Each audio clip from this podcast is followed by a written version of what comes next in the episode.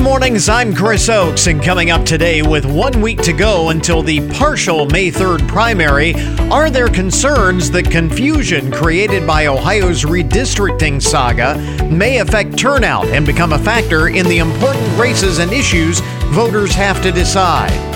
Also, this morning in our community and business spotlight, Operation Workforce, a resource fair and job placement program from the Hancock County Veterans Service Office for those in any stage of their civilian career path. And now that spring is here and we've had our first taste of warm weather, it's time to rediscover our great outdoor spaces with May programs and activities from the Hancock Park District. This is the Good Mornings Podcast Edition for Tuesday, April 26th, 2022. If you're looking for a reason to celebrate today, it is Alien Day. Alien Day today. It is Get Organized Day, Autobahn Day today, National Help a Horse Day, Hug a Friend Day, Hug an Australian Day. so, help a horse, hug a friend, and even better, hug an Australian friend. Um, National Pretzel Day, National Static Cling Day, and it is National Kids and Pets Day. So, looking for a reason to celebrate, you got plenty to choose uh, choose from. So, okay, here is the uh, here is the data. Uh, according to Insurify, uh, they went through all of the uh, publicly available data. And they discovered that Ohio is the state with the most speeding tickets. Ohio drivers uh, have more speeding tickets on their collective record than any other state in the union. 14, well, just under 15%, 14.95% of Ohio drivers have a speeding ticket uh, on their uh, on their record. Iowa, hot on our heels at 14.87%. So Iowa number 2, North Dakota, Wisconsin, South Carolina, the rest of the top 5 and the uh, rest of the top 10, Virginia, Alaska, Washington state, Colorado, and Wyoming the uh, states with the most speeding tickets. Now, I don't know who is at the bottom of the list or what state was at the bottom of the list. All I have is the top 10 in front of me. I was trying to look this up and I could not find the uh, entire list. However, I did see a, a graphic on the Insurify website uh, that, uh, you know, it's got color shaded. Um, color shaded by state you know which state the darker the orange the more speeding tickets and so on. So it so it doesn't actually uh, break all 50 uh, states down that i can see here but it does give you an idea of where the speediest drivers are at least according to their data. But here's the thing and this is what i thought was interesting.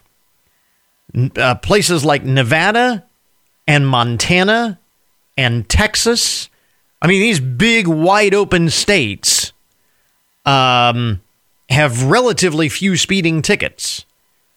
And I thought this is very interesting. And, and this is a, a delineation that it is important to make, I think. It is a distinction that is important to make. Ohio drivers have the most speeding tickets. That doesn't necessarily mean they are the speediest. You know what I mean? I mean, tell me that more people are are driving with a lead foot in Ohio than there are in Montana, where it's like 500 miles between the nearest towns. know, not that much, but you know what I'm you know what I'm saying. Much much wide open, much more wide open spaces. And uh, I just think that they're just not getting as many tickets in Montana. Not that they're driving uh, any more or less fast. They're just not getting tickets at the same rate Ohio is. So that is a an important distinction, I think. But uh, in any event, the national average is something like 9% of drivers have a speeding ticket on their record. And in Ohio, it's almost 15%. So it's like a 35% higher than average rate for the Buckeye State. So just kind of uh, just kind of interesting there in Insurify's data. But like I said, I'm not necessarily buying that because Ohio drivers have more speeding tickets on their record, that by extension, they are the speediest drivers. Not the case. So. Anyway, something kind of interesting. By the way, speaking of uh, driving, I saw this on the Newswire. Uh, researchers at the University of Minnesota found that when highway death tolls are posted on roadside message boards in an attempt to curb crashes, they may actually be having the opposite effect.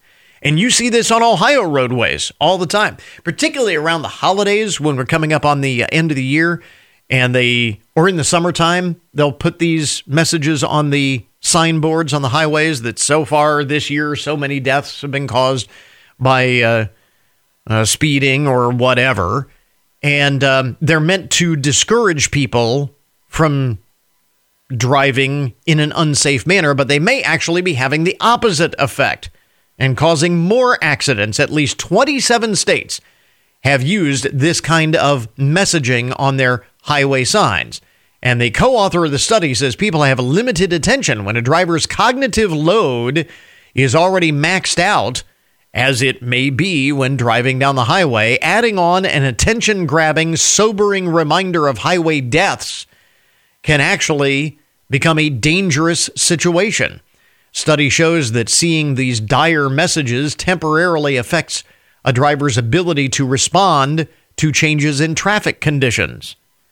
Um, and the additional crashes associated with the messages increased as the death toll rose. Overall, they say states should consider other ways of raising awareness about road safety, saying perhaps these campaigns can be reimagined to reach drivers in a safer way, such as when they are stopped at an intersection, so that their attention while driving remains focused on the roads. And I've often thought that was, you know, they, they talk about distracted driving and how dangerous that is. And then they post signs uh, with these flashing messages on the electronic signs that distract our attention from. with messages about distracted driving and things like that. So I, I get where they're coming from uh, on that. So anyway, just something to uh, think about with respect uh, to that.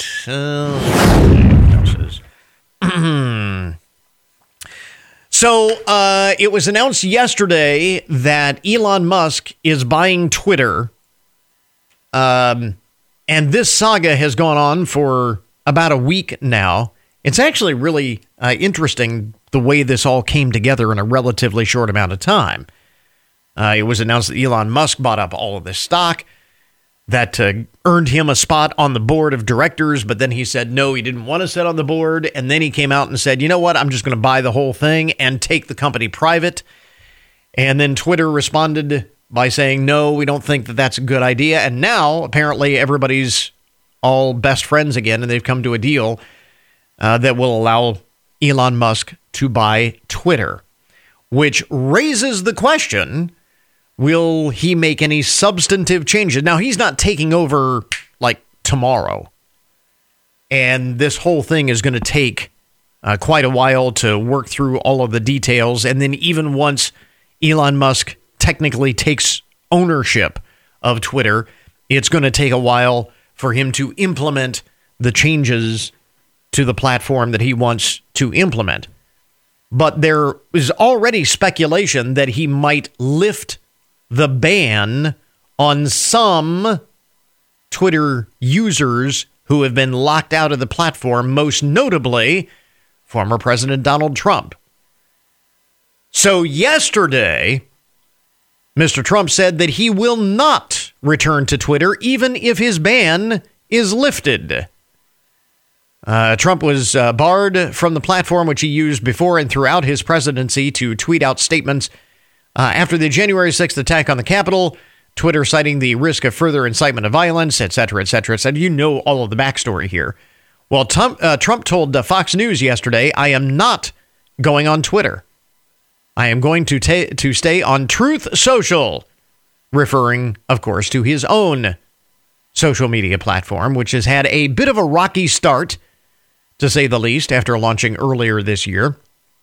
Uh, Elon Musk said he wanted to buy Twitter because he said it wasn't living up to its potential as a free speech platform, and he would be very reluctant to delete content and cautious about issue, issuing permanent bans. So that is why the speculation uh, rose up, uh, whether he might reinstate Donald Trump's account. But apparently, for his part, Donald Trump says even if uh, he is reinstated, he's not going back to Twitter. So we'll see, though. I mean, I think uh, if I mean if there are millions of people to be reached on Twitter, Donald Trump's going back to Twitter. You know what I mean? He's gonna he's gonna do that.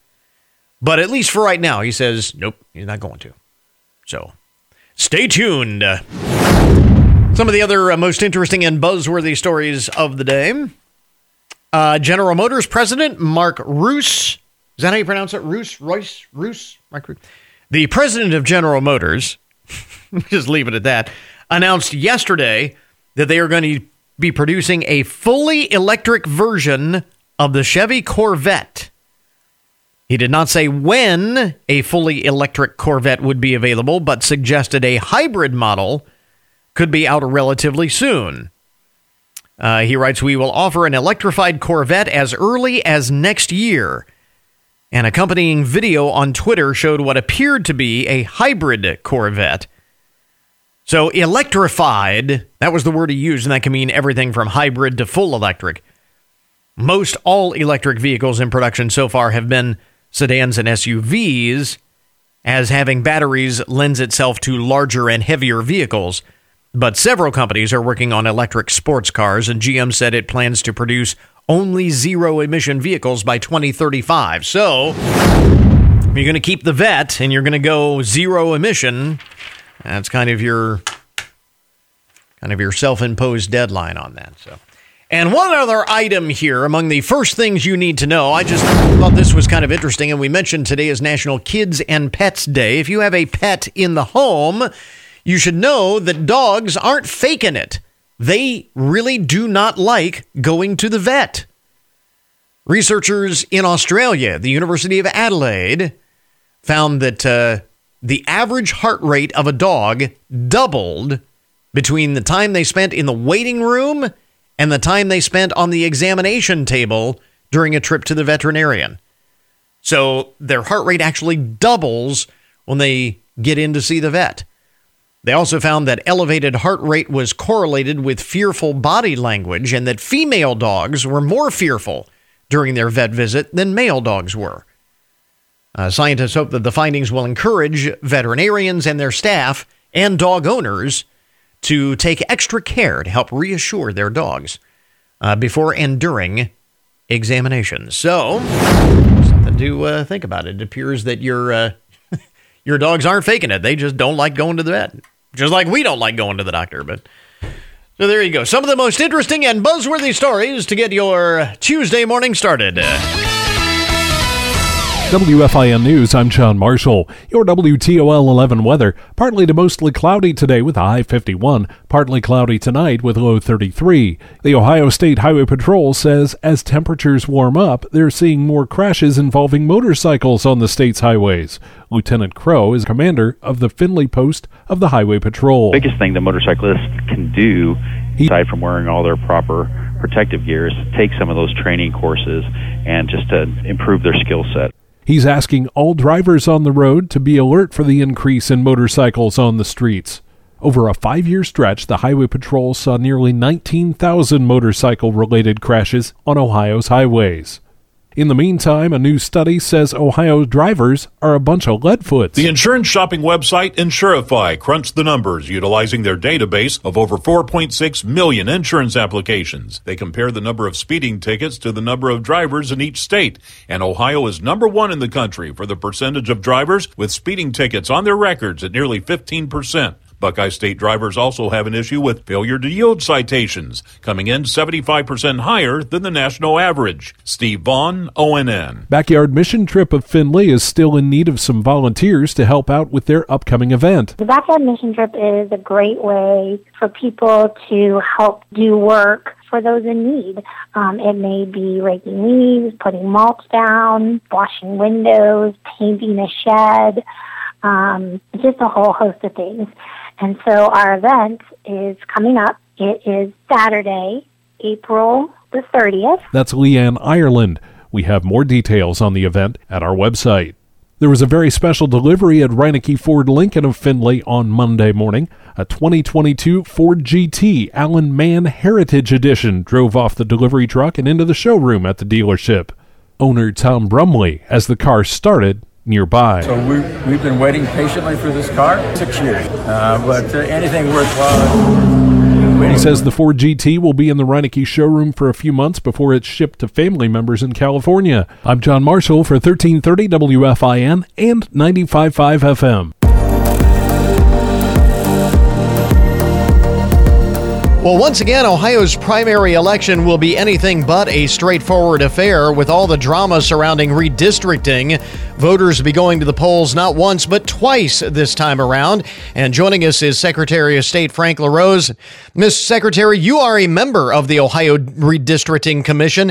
How frustrating has this been, not only in that capacity, the inability to put those final maps in place, but also in your role as the state's top election official, knowing how this complicates the entire primary process. Chris, you're right. It has been frustrating, and that frustration started early last year. And people forget about this part when the when the U.S. Census Bureau was nearly a half a year late in delivering us the data that we needed to even start the process. So that put us off uh, off schedule to begin with.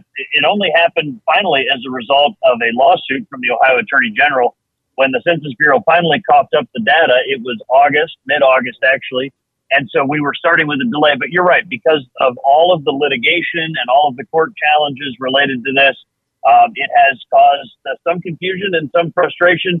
But here's something that is straightforward uh, Ohioans need to know that when it's time to hold an election, we will always make sure that uh, that they have the access to the ballot and that it's a uh, honest and trustworthy process. So those are two things we will never compromise: access and integrity. Uh, every Ohioan has the opportunity to present, uh, to participate rather in early voting uh, or absentee voting or in-person election day voting. And when they go to bed on election night, they'll know it was an honest contest. That's the work of our bipartisan county boards of elections across all 88 counties. And to be clear, there are two primaries this year. There's one coming up just next week on May 3rd. Early voting continues all this week for that. And if you've got an absentee ballot, now's the time to get that mailed in. And of course, election day polls are open from 6:30 a.m. till 7:30 p.m.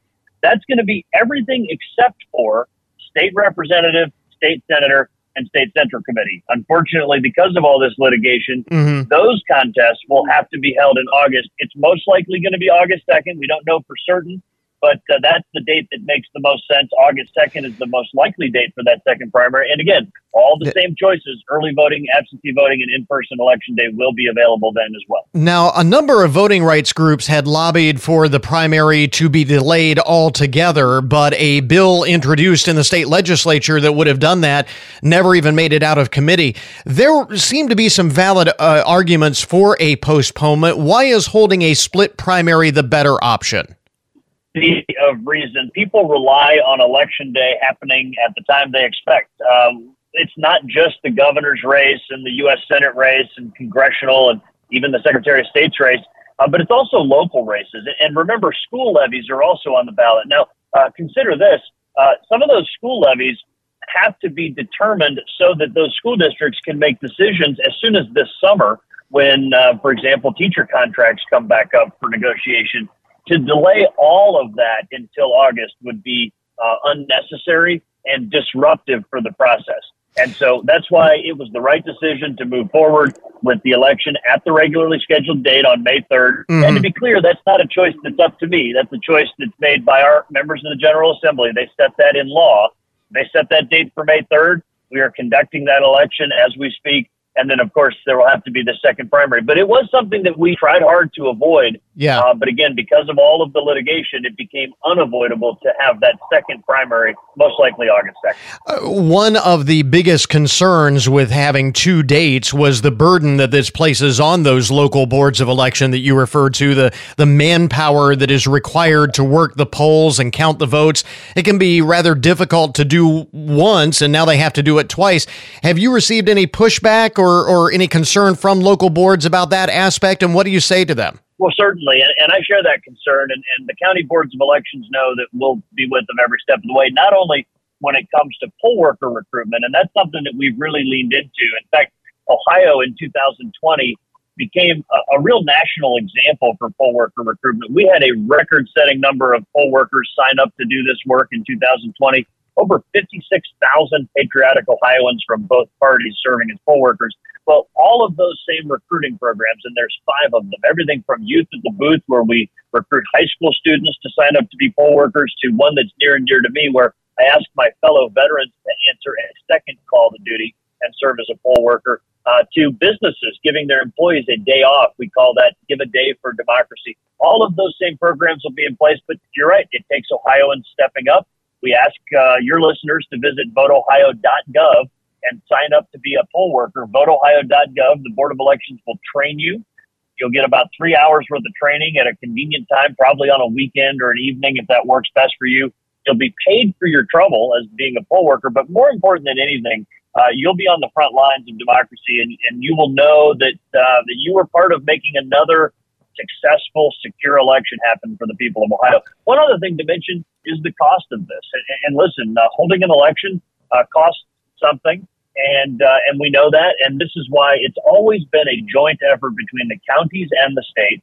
And I've made it very clear to all of our county boards of elections, as well as our legislative leaders, that the state is going to have to help them bear that cost. And I'm working with the legislature to uh, uh, to fulfill that commitment right now and to try to get them some additional dollars uh, to help defray the cost of holding that second primary. As a, a, bit of a sidebar, and you were mentioning earlier that all of the standard options uh, for voting, for casting a vote, uh, will apply to both dates. To be clear, if a person does not vote on May 3rd, they would still be eligible to vote in the second primary, correct? You don't forfeit your right to vote in the second primary by not voting in the first. No, certainly not. As long as you're a registered voter in the state of Ohio, and that's easy to do online as well. So if you're not registered to vote, or maybe if you don't know whether you're registered to vote, you can just check at voteohio.gov and make sure your registration information is up to date. It only takes a few minutes.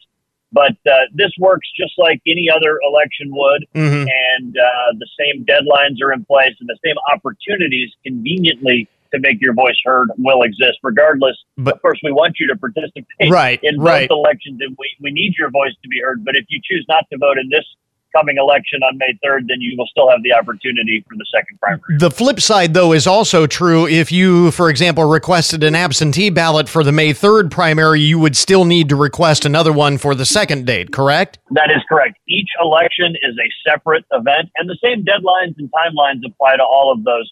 Uh, and again, all of the information about timelines, when the cutoff for voter registration is, when the time to request your absentee ballot, all of that's available at voteohio.gov, including videos about how to request an absentee ballot and the form you need to print off in, in, in, order to request one. And eh, as we alluded to earlier, all of this, of course, comes on the heels of a presidential primary in 2020 that was upended by the pandemic, and at a time when the voting process itself is under heightened scrutiny. Uh, just to kind of reiterate what you were saying earlier, do you worry at all that people may start to question the integrity of the process? That, oh, here again, the normal rules don't apply and the state's just making it up as they go along?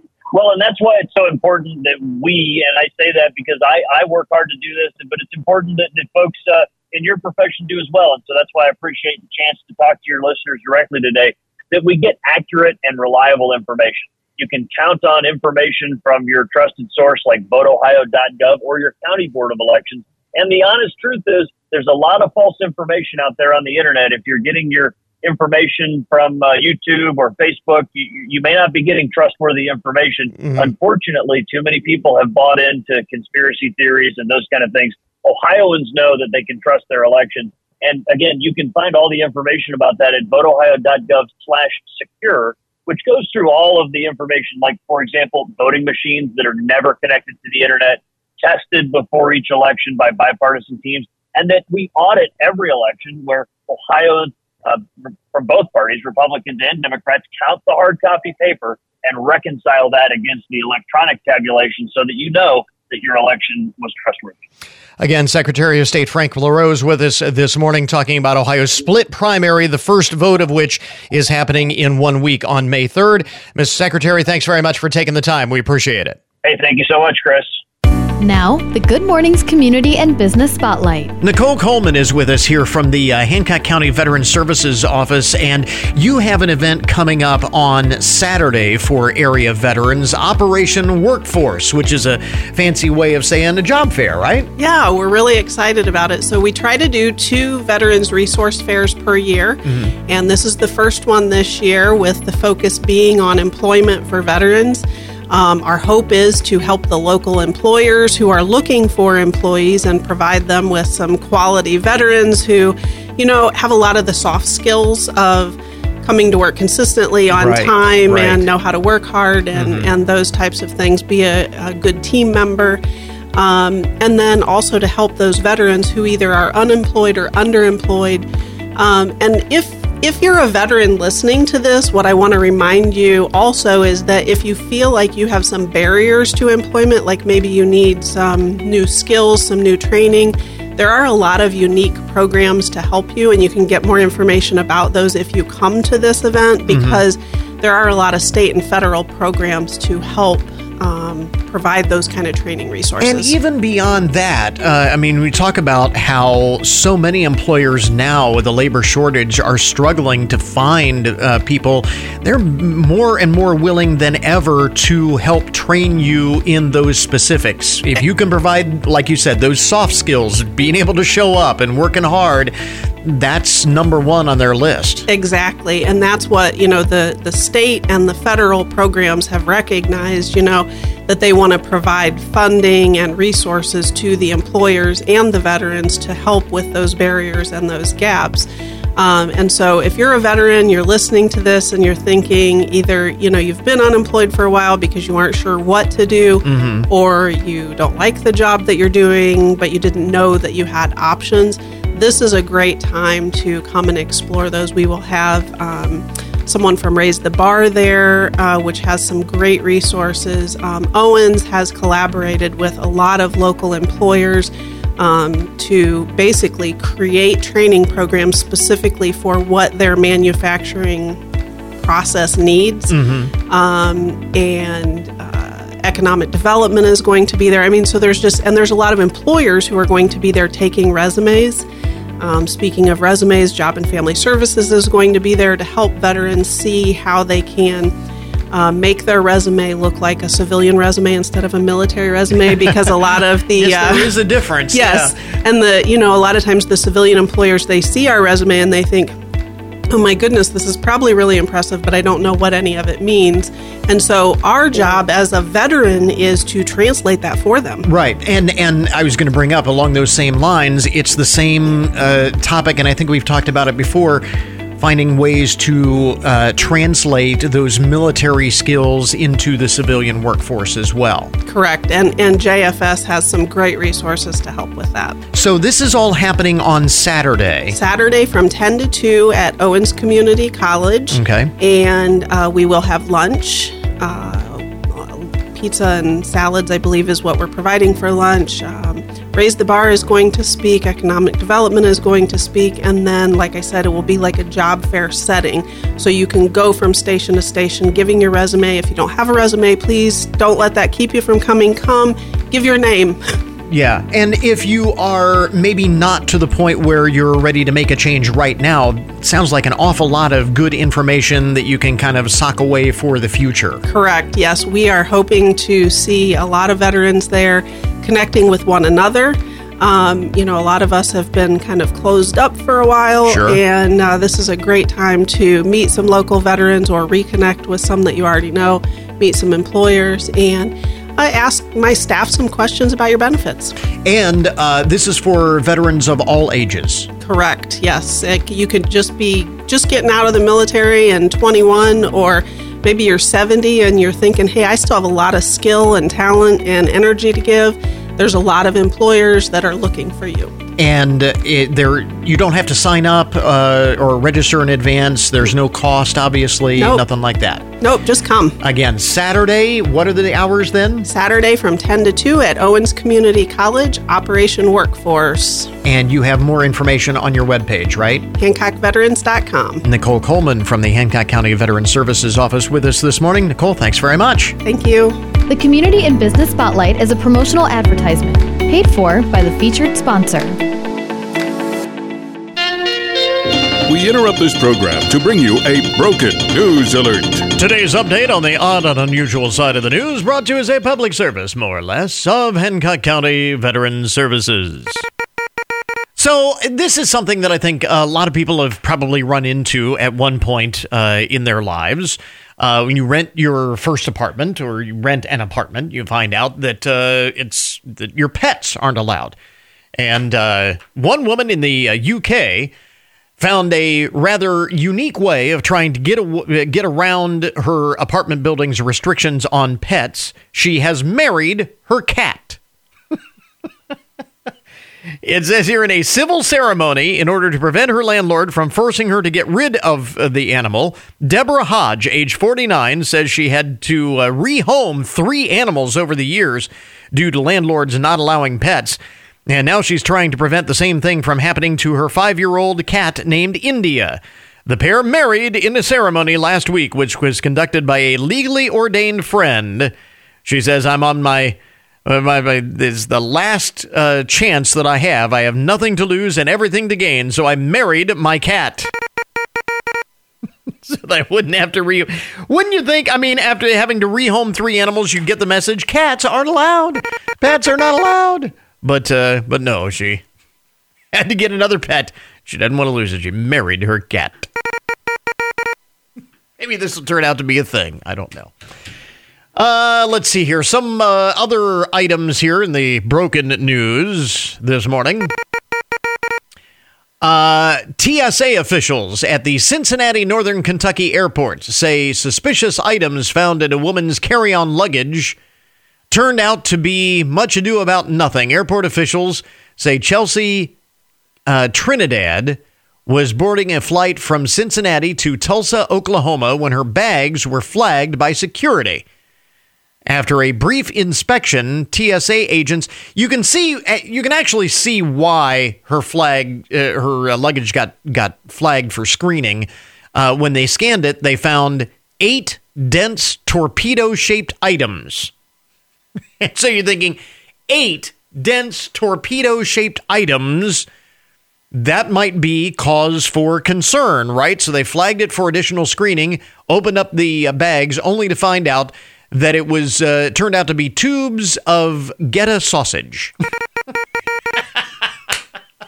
Eight tubes of sausage that she was taking friends in uh, Tulsa. Apparently, uh, this Goetta sausage is uh, rather famous in Cincinnati.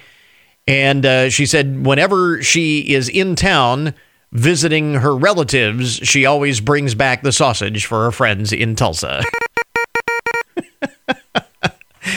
Good that it turned out to be nothing, but you can see where the uh, TSA might have been concerned in the initial screening. Yeah. Speaking of odd things uh, discovered uh, in airport screenings, this from India, where a man thought he concocted the perfect plan to smuggle in some gold into the country. He hid it under his wig and in his uh, posterior orifice, let's just say. Customs officials at the New Delhi airport disagreed that that, that was the way to bring gold into the country. He, uh, they arrested the man for trying to bring in nearly $40,000 worth of gold uh, through these unconventional means. Um, now, here is the uh, thing. Uh, the act of bringing in gold is not illegal in and of itself. The man was traveling into New Delhi from Abu Dhabi uh, and it's not illegal to bring gold into the country. This guy just wanted to circumvent the necessary declaration and not pay taxes on it. I'd say that's going to extremes. Which would you rather do? Pay taxes on $40,000 worth of gold or hide it in your uh, rectum? I think I'd go for the taxes myself. I don't know. It's but uh, apparently he chose he chose the latter. Didn't get away with it though. He is uh, the matter is still under investigation. It says so. he may yet face more penalties. about adding adding insult to injury there, I guess. Um, there's an unusual police chase uh, that ended in Omaha when uh, cops arrested their man in a hot tub after a hit and run. Uh, police say the man crashed into a retaining wall near Shoreline Golf Course, then fled, uh, jumping into Carter Lake. And uh, a brief uh, chase. Apparently, they lost him for a time. They later located their man in some somebody's hot tub. he was placed under arrest. Oh, running from the police. I mean, that's uh, you know that's hard work, and uh, you want to relax afterwards, take a load off, soothe those sore muscles running from police. Jump in the hot tub. and finally, in the uh, broken news, a political story in the broken news this morning. it is that time of year. Erin Maye Quade is not letting anything get in the way of her bid to become the Democratic nominee in a Minnesota state Senate race. In a moment caught on video, Ms. Quade actually went into labor on the morning of her party's convention on Saturday, but yet still managed to get through her speech despite having to pause for contractions. wow. Now that's now that's dedication. Uh, following the speech, uh, Ms. Quade was uh, rushed to the hospital where she gave birth to a uh, healthy baby girl. Uh, they named her Harriet. Almost exactly 24 hours after her labor began, her spouse uh, made the announcement saying, Mom and baby are healthy and resting. she actually pushed through her speech even while she was having contractions in labor. Now, that's the kind of dedication I think we need uh, in uh, politics today. I mean, I don't care party affili- affiliation uh, notwithstanding. Uh, I think she's got my vote. You know, that way, if I was in Minnesota, that's some. How can you not vote for her after all of that? There you go. Uh, that is today's Broken News Report. This update on the odd and unusual side of the news brought to you as a public service, more or less of Hancock County Veteran Services. We now return you to your regularly scheduled programming. Agriculture is a big deal in the Buckeye State. That's why WFIN keeps you informed throughout the day with reports on Ohio's largest industry. This is Dale Minyo from the Ohio AgNet. We start your weekday mornings at 5:30 and 7:35 with that day's farm news. Then a midday update at 10:45, markets at 11:15, and the closing numbers weekday afternoons at 5:45. Stay up to date with the latest agricultural information weekdays on 1330 WFIN, WFIN.com, and 95.5 FM. We get to our daily download now the numbers behind the news and the statistics that shape our lives. Uh, so, if you are the parent of an adult child, do you still support them financially?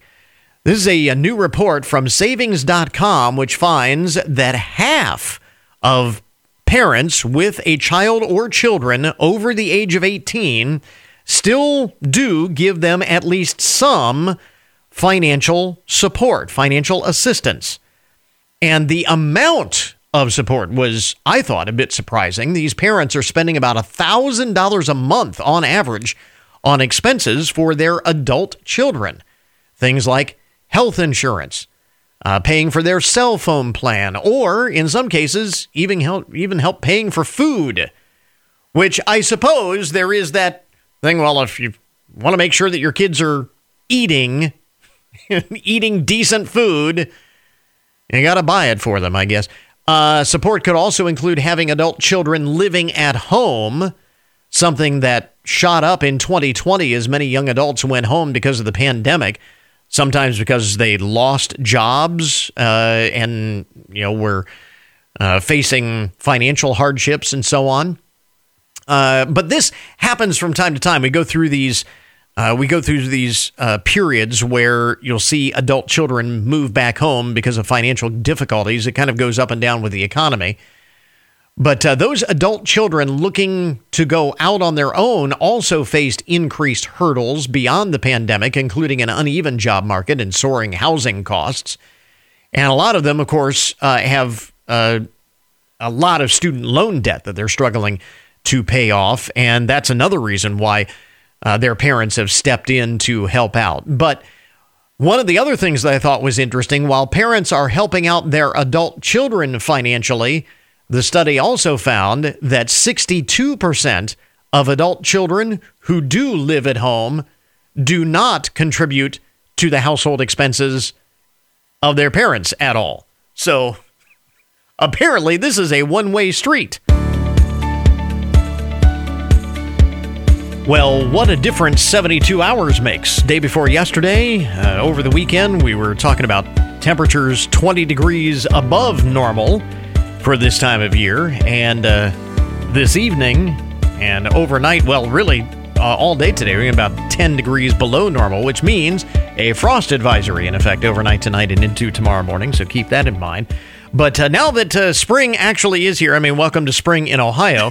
uh, we have had our first taste of warm weather. I would imagine that uh, Saturday and Sunday, the parks were just absolutely jam packed with people. Yes, and and nature, you can see everything got really green. I mean, it was Mhm, slowly there, and then it was like that warm weather hit, pop, and Yep, pop, just like and that. And then right now we're getting cold again.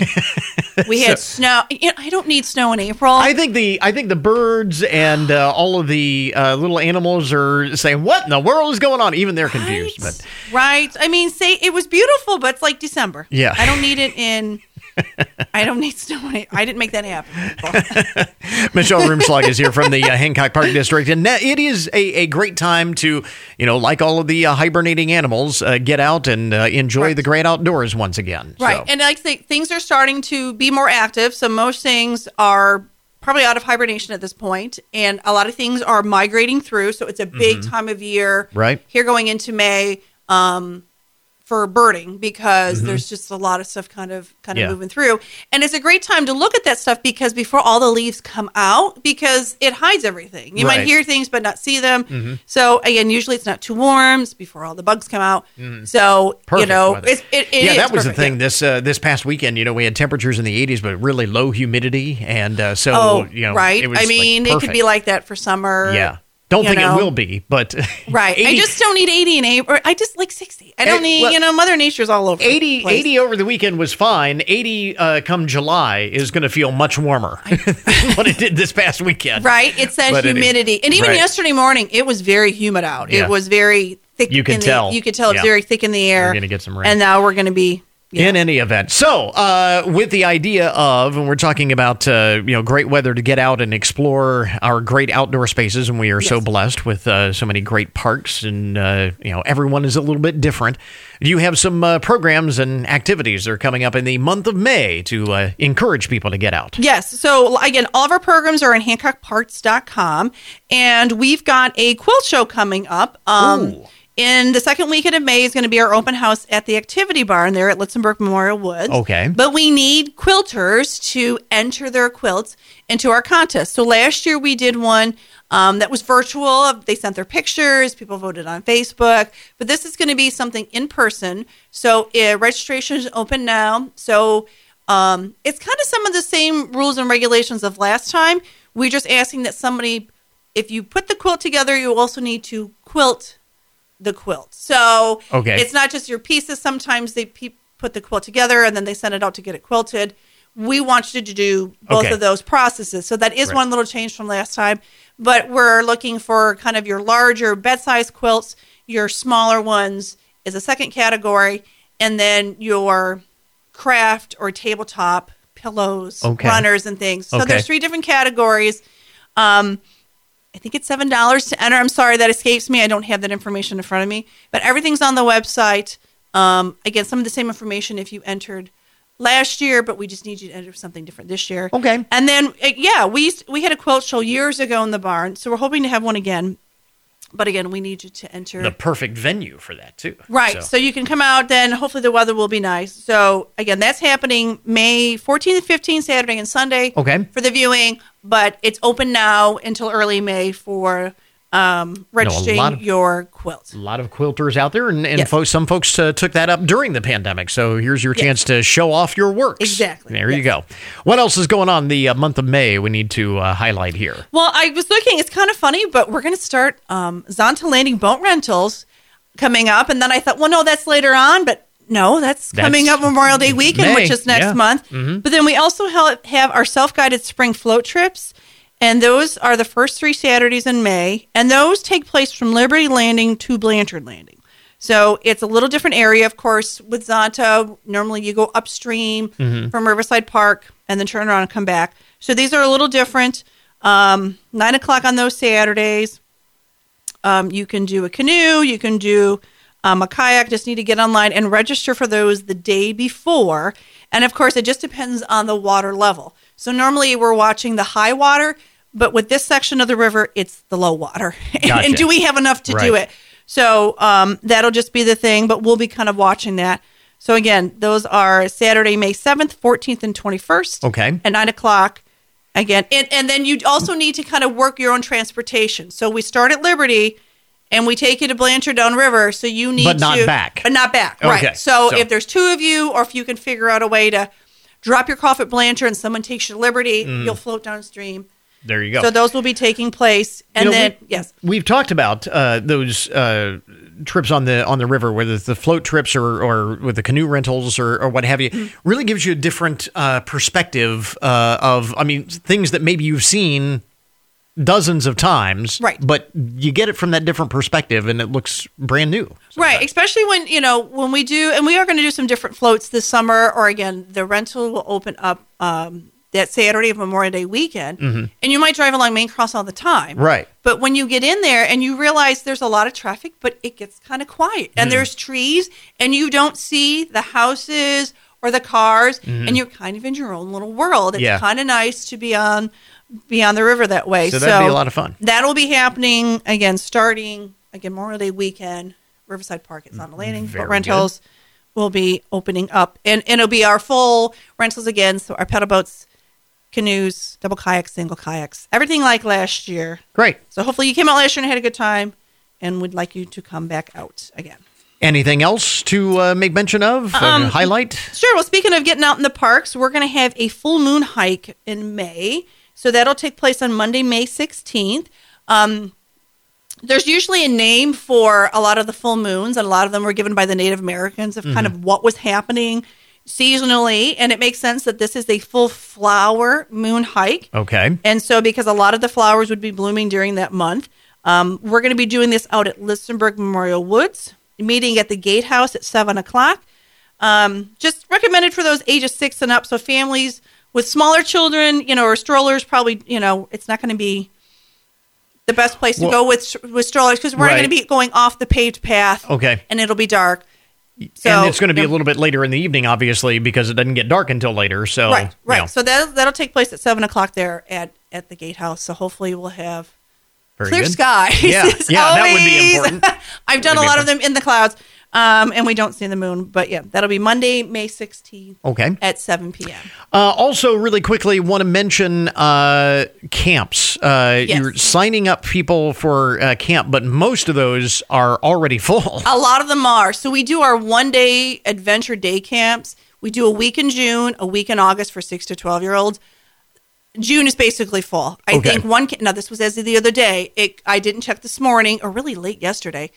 One camp had like two spots, I think. Okay. And then in August, I think we had a couple of days out of the five that were also filled.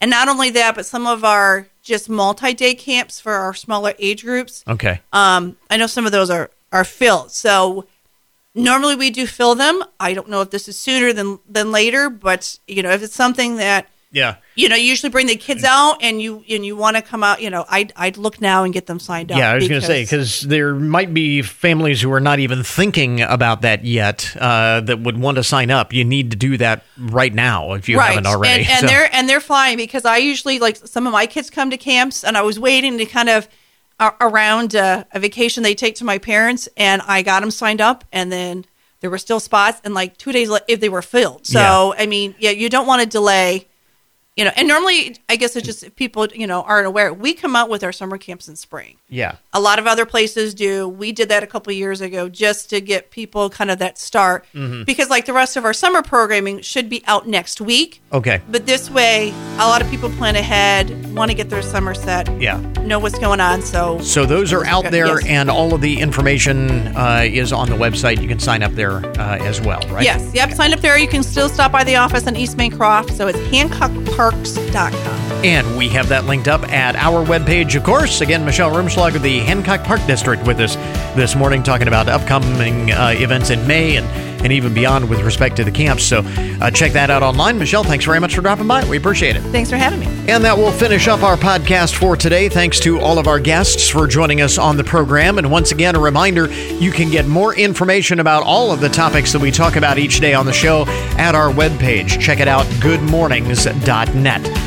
Coming up tomorrow on the program, nearly everyone celebrated when that federal judge struck down the CDC's federal mask mandate on public transportation. But will the ruling survive an appeal, and what could be the long term implications?